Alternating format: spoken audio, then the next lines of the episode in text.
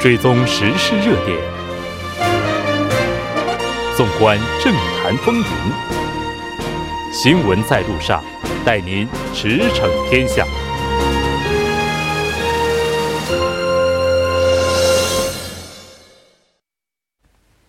新闻在路上，带您驰骋天下。欢迎回来，这里是正在为您直播的 TBS EFM 调频一零点三。新闻在路上，那接下来的一个小时将为您带来我们今天的时事讨论会，精彩继续。广告过后马上回来。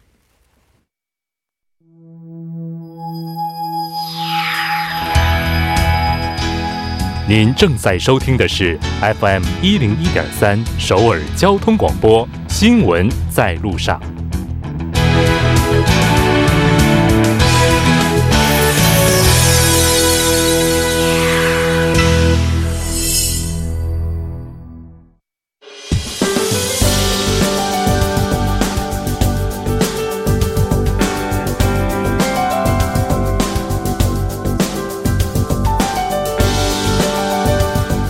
来马上为您带来我们今天的时事讨论会。第二届“一带一路”国际合作高峰论坛日前是于四月二十五日呢正式开始。那这次将会一直持续到二十七日，地点是中国北京。围绕“一带一路”项目的进展和成果呢，各界也有不同的评价。那当然，在这次会议上也有了不少新的进展。就相关话题，我们今天邀请到了三位嘉宾来和大家一起探讨。那其中一位嘉宾是来自韩国外国语大学国际地域大学院中国学科的主任教授康俊荣教授。康教授，你好。哎，大家好，各位听众朋友，大家好。木真好好，嗯，教授好。另外一位嘉宾是来自韩国外国语大学经营学院的肖树峰教授，肖教授你好，木真好，大家晚上好。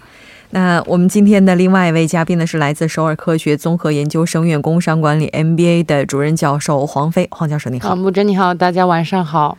那非常高兴和今天三位一起来讨论咱们这个话题。“一带一路”的话，这次论坛哈，然后它是第二届了。其实提到“一带一路”的话，我觉得很多人都对这个词特别的熟悉，就是“一带一路”。但问题是，这个它到底是怎么样的一个项目？哎，我觉得借借这个机会，咱们就来把它再来科普一下，大面积的科普一下。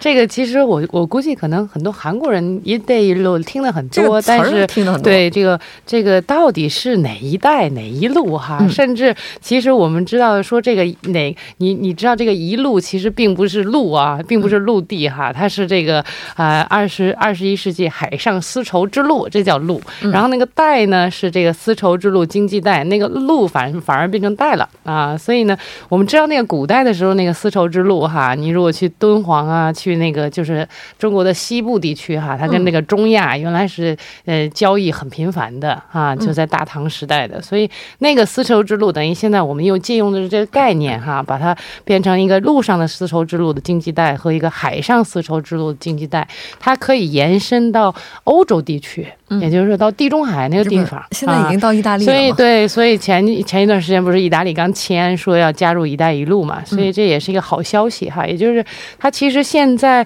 呃，这个算中国提出来的一个倡议哈。也就是说，这个概念原来古时候就有了，然后现在呢，为什么要倡议这个呢？就是亚洲现在是发展经济发展的最活跃的地区，然后欧洲呢又是这个呃之前的产业革命啊，也是一个很经济发达的地区，然后现在要。把亚欧大陆哈要联系起来，然后甚至你每周想参加也可以参加，这等。等于是一个全球性的一个区域合作的一个平台，然后你通过这个平台以后呢，你可以发展经济啊，然后你可以建立这个交流合作啊，然后也可以进行文化的一些包包容互信呢，然后建立这种命运共同体哈，这个是我们听听的最多的这个词儿。当然呢，这个现在已经呃，我看到的已经有呃很多国家都参加了这个，而且它现在已经算是这个联合国也是主张啊。啊，这个大家都去发展这个“一带一路”哈，所以这个并不是一个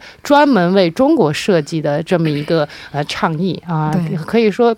在中国的这个主导下吧，然后有更多的国家现在参与进来，不仅是沿线的国家，还有一一百些。五十多个对国，家现在这个亚非拉的地区，很多这个落后的地区都因为这个“一带一路”的这个呃倡议联系起来哈。然后现在不仅是投资啊、贸易啊，还有这个人员交流啊，然后有很多方面，然后最后呢可以变成一个整个地球村的一件好事哈。嗯也就是说，现在这个全球经济虽然发展很快，但是这个地域性的差异很大，嗯而且这个全球经济包括说地域性、区域性经济，它面临着很多的问题很多贸易不平衡。保护啊什么的。对对，所以这需要这个这为了解决这些问题，寻找一些方案呢，需要啊大家呢一块儿嗯一个一做一个有嗯创造一个这么一个平台，就是说啊，这其实就是为了更好的为各自的区域经济或者全球经济寻找一些解决方案啊嗯，就主要是经济方面的对？其实对于中国人来讲的话，就是我们看“一带一路”的话，可能从海外就外国人的立场上来看，这个“一带一路”是会有不同的这个视角的。当然是这样子，因为那个基本上这那是这个中国倡导的东西，而且中国是这个主导的国家，所以“一带一路”有些很多人那个职业啊，如果中国真的要那个做到全世界的共享啊，或者是这么的话，为什么那个不谈这个多带多路啊？那为什么那个只能在那个“一带一路”？那 这个问题问的好嗯，真的是。那有时候啊，那个其实战后，而战后的这个全世界是美国这个提供的一些体系来运作的，韩国也不例外，还有很多国家也是同样受到这个美国的影响。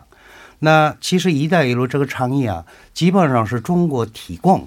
那刚刚这个讲的一样啊，那就是有一些平台，嗯，那跟过去美国的方式不一样的这个平台在我们的眼前，对，但是这个一般人都不太习惯，是。而且那个中国的一些方式啊，一中国的方式，就是那个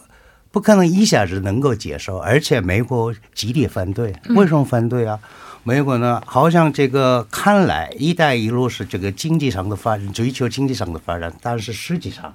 它背后有这个。那个掌握有一些国家的这个主权呐、或者是什么的威胁，你可能有其他的意图。对对，那就是这么个是呃说法。那而且韩国来说呢，啊，我是那个基本上“一带一路”这个倡议啊，那个提供给国际这个舞台上啊，有一些那个新的空间，是当然是受欢迎的。嗯，我对这个非常赞成，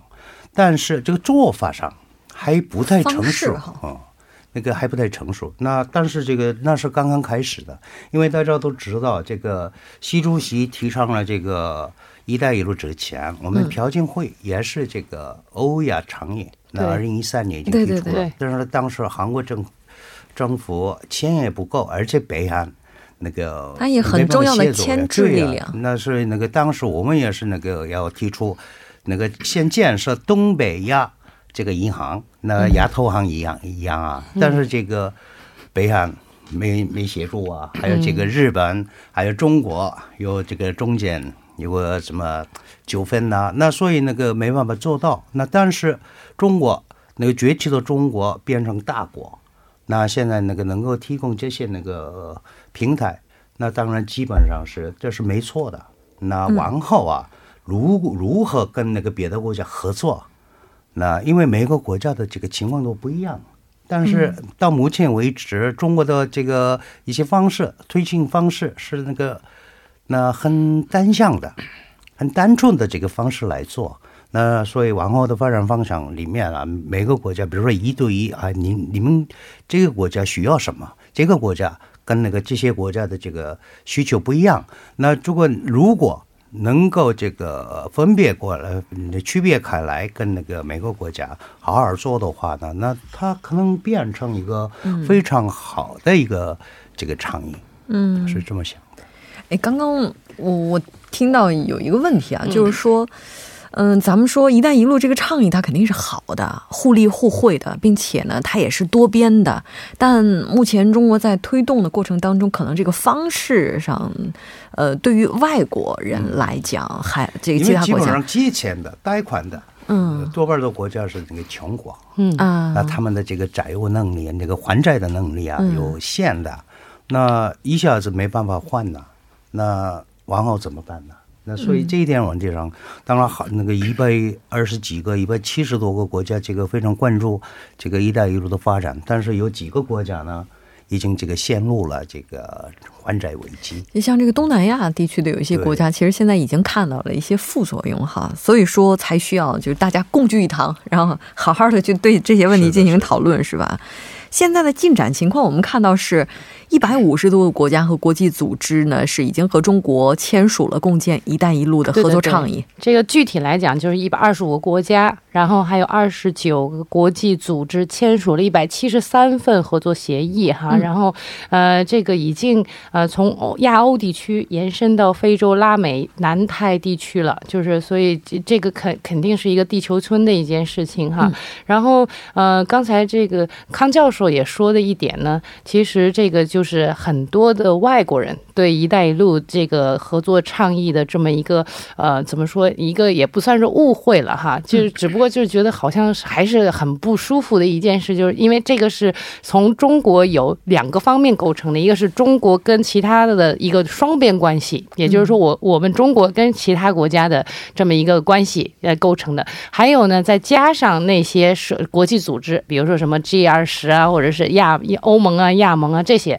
所以呢，好像那个后面的那个就是那些组织，好像就变得很渺小了啊，就变得好像他们的组织的这个组织的能力就变得好像还是在中国的整个的双边的关系上变成了一个多边关系。所以呢，很多国家就说你这个不叫多边关系的，你这个就是中国跟其他国就是这样的这么一个关系，双边的合作形式。所以呢，现在来讲的话，你像呃这个“一带一路”倡议里头，原来就已经说了，肯定是要尊重各国。主权、领土完整、互不侵犯、互不干涉内政、和平共处、平等互利的。但是现在很多人都觉得说，你看啊，借钱都是你借给别人呐，然后别人要还你债呀，所以这个好像是你是大甲方嘛，然后其他人都是乙方嘛，所以你你要万一人家还不了债的时候，那你你这个主动权不就在你手里了吗？你想要什么，好像人家就必须要给什么。所以呢，但是我们要看这个经济数字哈，就是我记得去年好像也免了很多这种不发达国家地区的债务的问题啊。然后呢，呃，尤其是中国在倡议这个“一带一路”呢，它其实是希望解决这种世界的这种贫富差异的哈，尤其是这种非洲的一些落后地区啊啊，而且中国建铁路啊，建这种公路基建确实比较厉害哈。所以呃，像这个呃去年啊，我们说这个今年这个四月二十。十二号就是把这个报告啊，我们看到这个有一些合作成果，就比如说，呃，中欧班列却现在已经到达亚欧大陆的十六个国家，一百零八个城市，然后，呃，运送货物也超过一百一十万标箱哈，然后这个，呃，这个这个怎么说呢？整个的这个。呃，跟这个各个通关的协调合作，提供通关便利啊，然后这个呃检验的通关时间下降百分之五十。那你想，这个不仅是中国东西走出去啊，那肯定还有很多贸易进来嘛。所以这个肯定是各个国家都在都在一起赚钱的这么一件好事。就仅仅拿这个铁路来说的话，就非常的实在了。是的，咱们来稍事休息，关注一下这一时段的路况、交通以及气象信息，之后马上回来。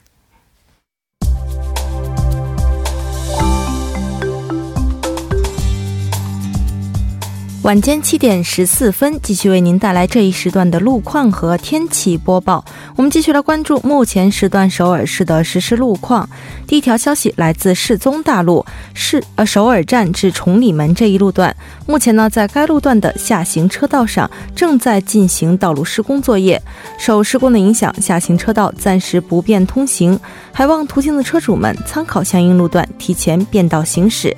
好，接下来是在望山路清凉里站至 Dokjongyu 十字路口这一路段，目前呢，在该路段的三车道上进行的道路施工作业已经结束，三车道恢复正常通行。好，接下来我们来关注一则交通临时管制的通告。在国会大路木洞桥至新月十字路口方向，那在河谷高架十字路口河谷高架桥的位置将会进行路面维修的施工作业。届时呢，往返六个车道中的一个车道将会进行部分的交通管制。具体的管制时间是四月二十六日晚十点至四月二十七日的早六点为止。好，我们继续来关注天气。韩国气象厅预测，本轮的降雨将会在明天的凌晨时段开始，逐渐的减弱结束。受降雨过后，受冷空气的影响，明天内陆多数地区虽然天气晴朗，但会出现明显的降温，并且昼夜温差偏大。内陆多数地区呢，周末两天的昼夜温差均在十五度左右。公众呢，在早出晚归时，还是要注意及时的添衣保暖，小心感冒。好，我们来看一下城市天气预报：首尔晴转多云，六度到十七度。好的，以上就是这一时段的天气与路况信息。祝您一路好心情，我们稍后再见。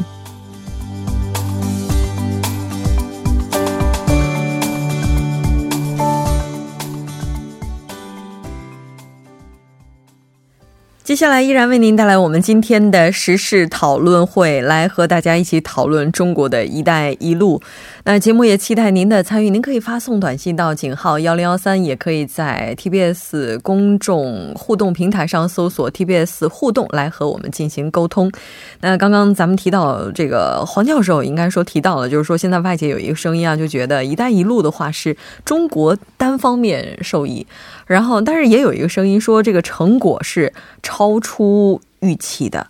哎，我不知道对于这样的声音，肖老师您会怎么看？对我们说，他这个当然是有中国倡议的，但是他这个成果呢，其实应该是啊大家一块分享的。我们说他的这个这个原则就是。共建嘛，共建，然后啊，共商啊，共享，对吧？就大家都一块儿谈，一块儿这个做，它不是说一方强加给另一方。就刚才这个谁康教授提到，有的国家可能说啊，这个自己债务比较多，呃，这个问题你要量力而行。这谈的时候，你说量力而行，比如说你这这个本身没有这种还债的这种能力，你不能这这而而且他这个，这我说他这个一带一路，它的运作模式是市场市场化的。不是说这个钱免费给你，它是市场化为基础，这投资的人他有收益的，对吧？所以他这个你要量力而行。比如说，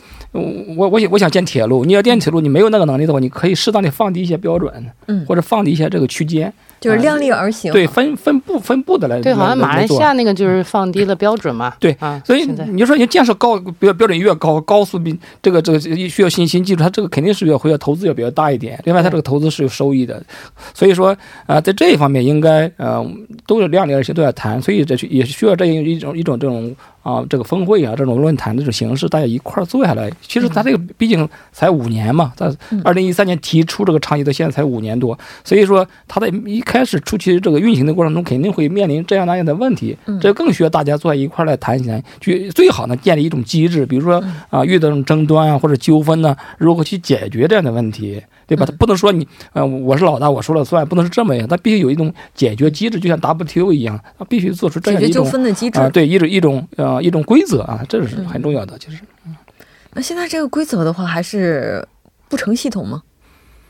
呃，它有些有一些问题，跟它一般毕竟是一个初期，它它居然这是第二届，第一届就主要是通过这种多多元化的这种大大的平台，大家会会做出一些这个探讨。其实这个问题大家都是有出中国倡议了，但是这些问题中国也是个新手。其实规则的制定者还是美国，还还是还是专家，包括亚洲的都是新手。中国才发展了才是在这个改革开放才几十年的，所以说这些问题大家都需要摸索，都需要谈。对我刚刚这个我们肖教授讲的。呃，非常有道理。那但是问题是什么？我刚刚讲的那个二战以后，嗯，这个全世界都受美国的影响，因为 AIIB 亚投行这个建构之前呢，在亚洲有 ADB，对亚亚洲开发银行这个银行，那日本在那个设在菲律宾总部，然后美国支持。那突然在这个中国也那个同样的这个开发基金的这个。多多多房的这些开发银行嘛，嗯，那反正是那原来这个亚洲有这个东西，那中国既然重设这个再设这些那个亚投行，那当然很多这个一些国家，哎，这是什么东西啊？这你们动了，真的是这样子。那所以呢，基本上这个美国是那中国怎么讲啊？他们不相信。因为那个他他是怎么说呀？那是这个逐渐什么社会那个设备呀、SOC 的什么的，但是他们这个背后有政治阴谋，一直是这么说呀。而且呢，那现在那个他们拉拢印度，还有这个澳洲这些国家，那那个印太战略，嗯，这个上一直是这个反复的这个强呃强调，然后指责中国。那现在重要的是什么？那一现在那个才开始五年，嗯，那往后十年、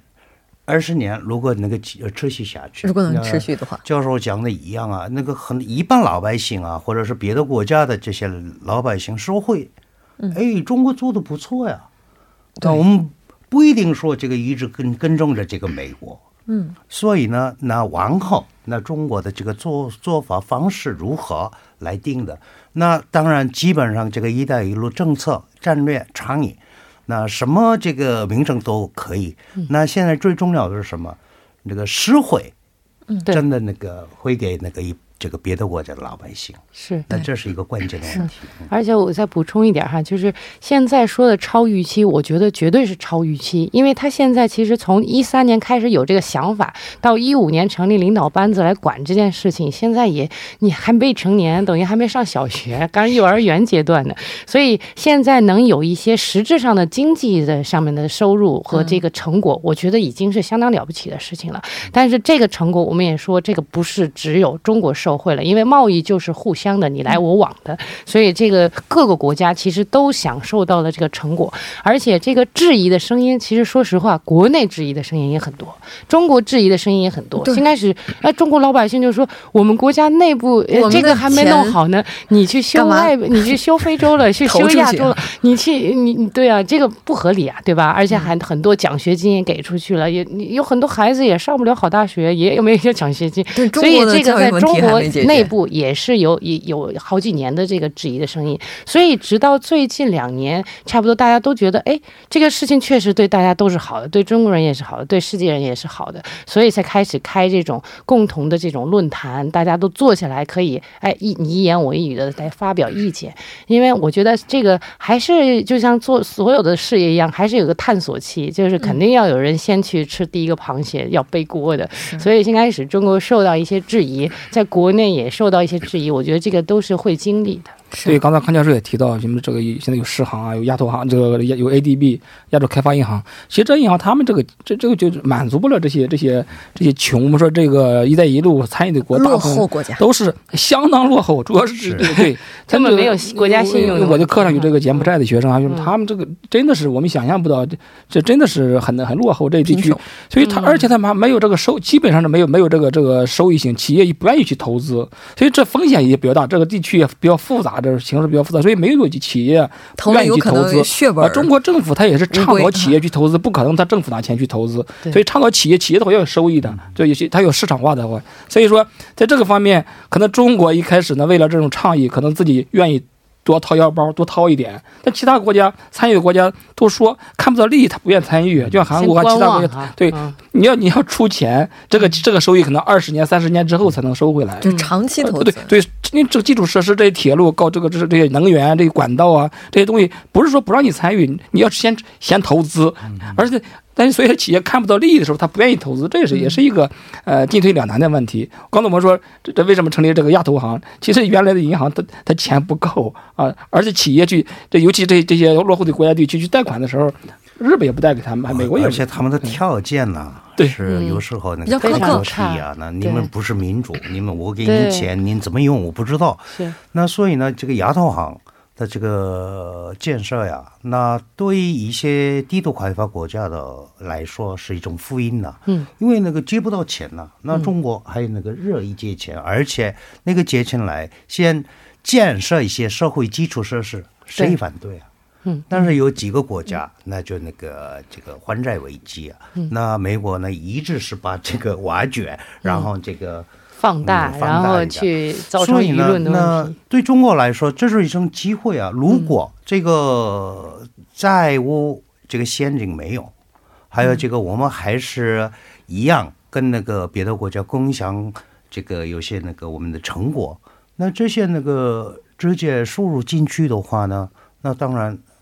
哪个国家反对？所以这一点上啊，那个中国那个目前并存了一些危机，但是还是有机会。是我是这么想。这个世界银行研究组是有这个研究报告的，也就是说，在“一带一路”倡议以后呢，对七十一个产潜在的参与国，其实整个的贸易往来是增加了百分之四点一，也就是全球的贸易就促进了嘛。所以这个是呃不可否认的是件好事哈。嗯，这问题是你你看现在的话，所有的投资哈，就这个世界上不期待回报的投资应该是不存在的吧？然后投资了之后，在短期之内，而且可能拿不到收益，再加上这个还还债的这个情况，然后也是被爆出来了一些危机。所以说，在这个倡议推进的过程当中，应该说是遭遇了很多的问题。其实除了咱们提到的这些经济层面的问题之外，在政治外交方面也是有比较大的争议。有人就说：“哎，这是中国式扩张。”是是是。那是从怎么说呀？那是美国刚开始就最担心的就是这一点，地缘政治。对，因为那个二零一三年、一四年，这个中国提那个提倡了这个“一带一路”这个政策的时候，当时是比较强调的什么？这个。为了这个经解决经济问题，所以我们提倡了这一点。然后，但是后来啊，那它变成一个对外战略。嗯。而且去年这个六月二十几号呀，在北京召开外事工作会议，那提出了这个外交上的十个坚持。嗯。这里面第七项还是第八项有明确的说，“一带一路”是中国的外交战略。那所以呢？那就有些那个美国或者是西欧的这些那个观察者讲，您看，他原来讲的是这个经济什么什么的，那现在那个，那这个，那怎么要超越这个范围了？他原来想象中的这些那个方位啊，他好像有本色要出来了。嗯，那所以呢，跟这个严厉的这些那个词汇来批评，但是这个也是一样。那别的国家看来，那是主要是美国的说法呀。哎，那个中国对我们国家没有这样子，那对呀，我对我们也是没有这样子。那如果有这这些公识的话呢，这个可能那个别的国家批评中国的，那这是这个声音呢越来越那个减少。那所以呢，那刚刚这个我们教授一样啊，那个现在才五年，嗯，还有机会。五年、十年、七年、八年，那这个过程当中啊，中国这个真的找回啊那个比较妥当的方式，来那个跟